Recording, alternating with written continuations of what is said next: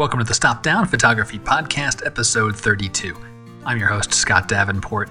Today's topic is the creative value of having several projects going in parallel, having irons in the fire.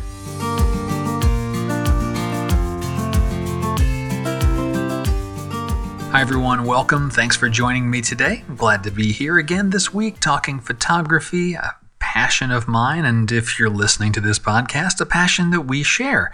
I'm titling today's episode Irons in the Fire.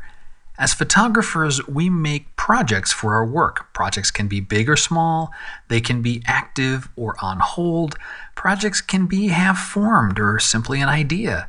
And I think there is value in having multiple projects going at the same time. So let's explore that today. If you enjoyed today's podcast, please do share it with a friend on social media, with your camera club, and if you can, please leave a rating on Apple Podcasts. Fresh current ratings really help other photographers find out about the show, and new listeners is a good, healthy thing for our community.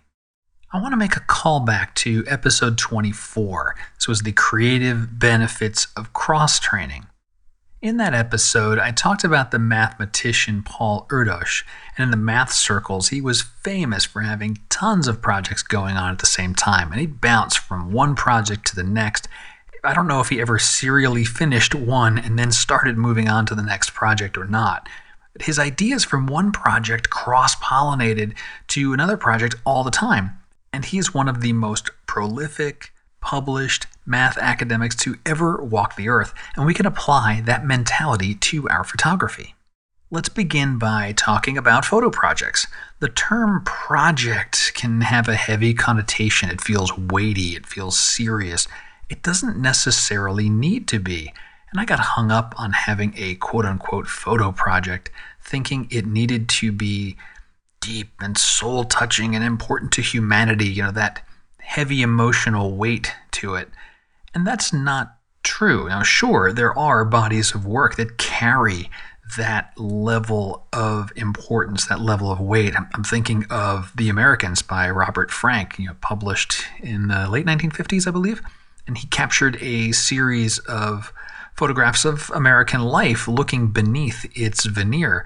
And that's certainly a project that carries weight and delivers a long lasting impact. If you're not familiar with the book, you know, The Americans by Robert Frank, I'll leave a link to it in the show notes. Yet I think for most of us, at least those of us listening to and participating in this podcast, our photo projects are personal. A project is simply a group of your work with a common theme. It could be a project about a location, it could be a series of images exploring a particular subject, a grouping of photos with a similar capture style. I'll argue that if you've ever created a collection or an album of images in your computer, you've created a photo project. The collection has some sort of theme, a location, a time period, a subject, and you have a body of work to showcase it. Your last vacation or family visit probably resulted in a set of photos. The images you selected to tell its story, that's a project. Now, having a photo project in and of itself certainly has value.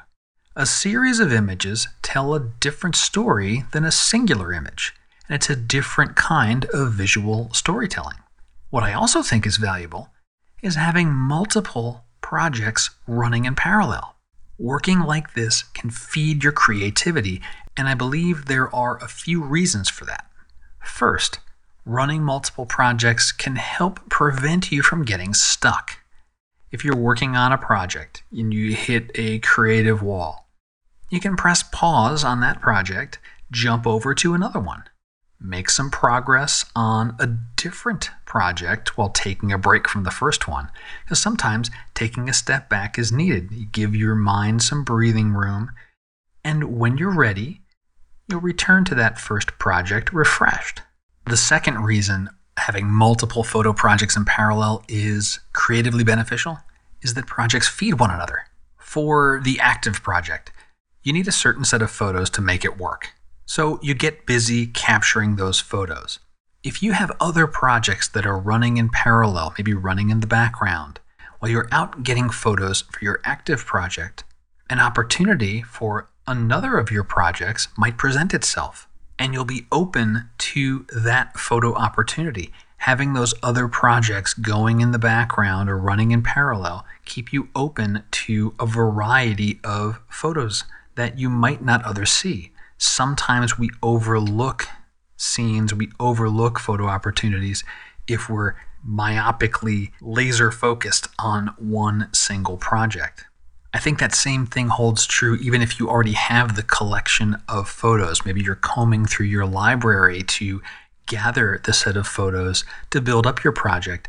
As you're looking through your library, if you have another project in mind, you encounter other photos, you can be doing that type of collection in the background as well.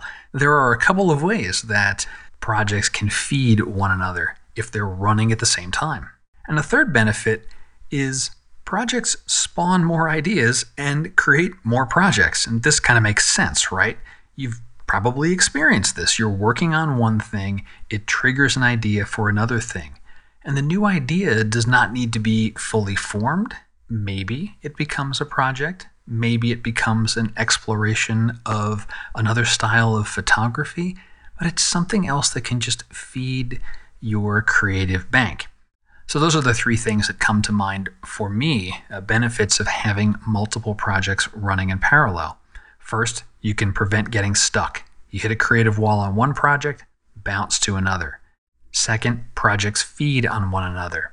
You're working on project A, and you can recognize a photo situation that would be perfect for project B or C. You won't miss the photo opportunity. And the third is that projects spawn other projects don't dismiss the ideas that come into mind when you're working on your active project. Make a little bucket, make a little collection, make something where you can nurture and foster that new idea.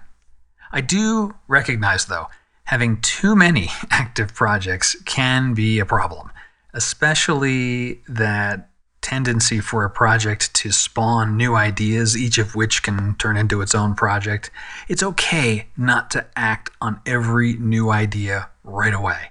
As fun as new ideas are, there is some discipline needed to finish a project, just as exponential growth of active projects is not the goal, neither is a set of unfinished projects. You know yourself best and you'll know how many concurrent projects you can manage. And for the rest, build up an idea, have a backlog, and when one project finishes, choose another from your bucket of ideas. The right number of projects running in parallel keeps your creative mind engaged. It keeps you from getting stuck. It keeps the ideas flowing. The fluidity feeds your creativity. So have a few irons in the fire.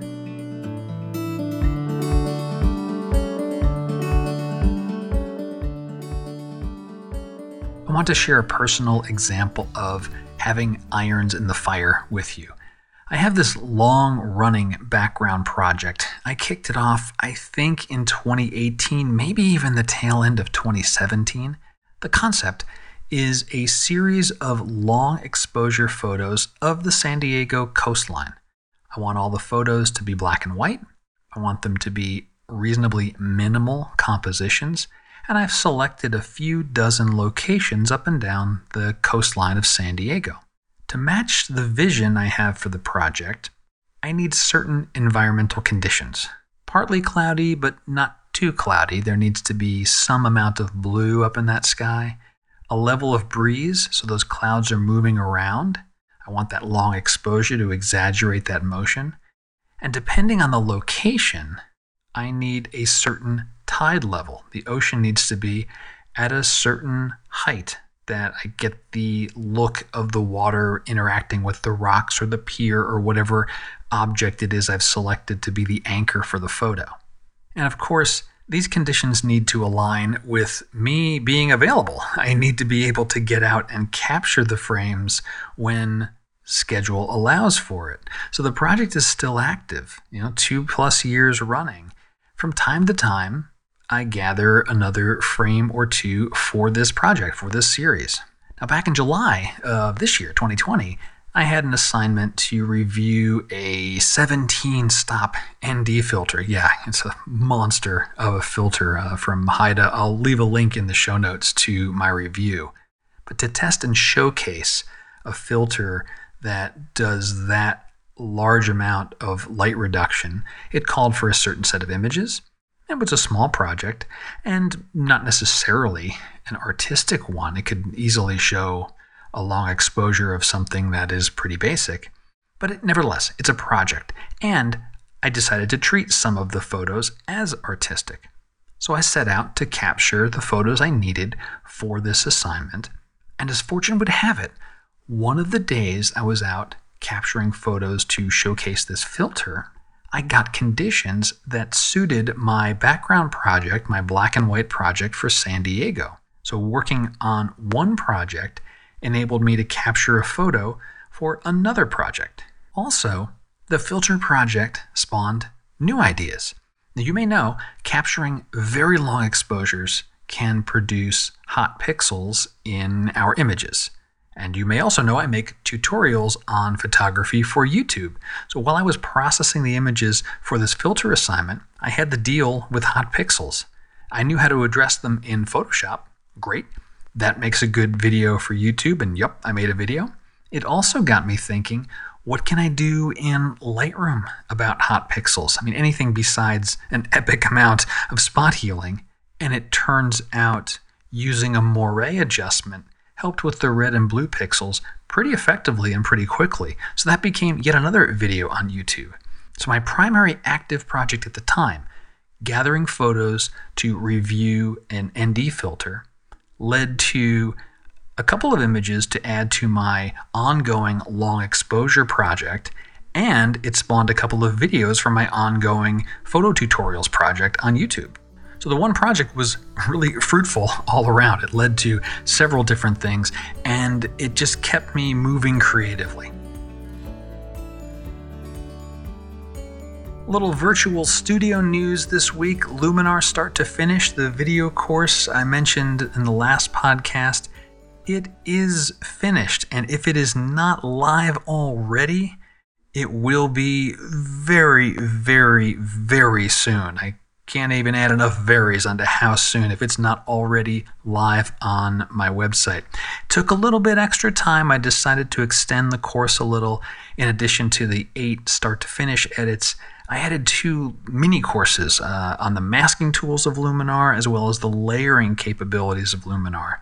Because layers and masks are part of the editing tutorials, and it just made sense. It, it felt right to round out the course and give some directed, pointed instruction on those two topics. So it took a little bit of time to finish, but it is done, and I do like how the course came out. I'm very pleased with the results.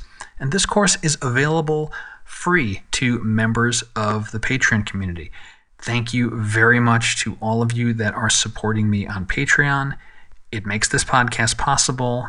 It helps with the other things I do photographically, the free tutorials on YouTube.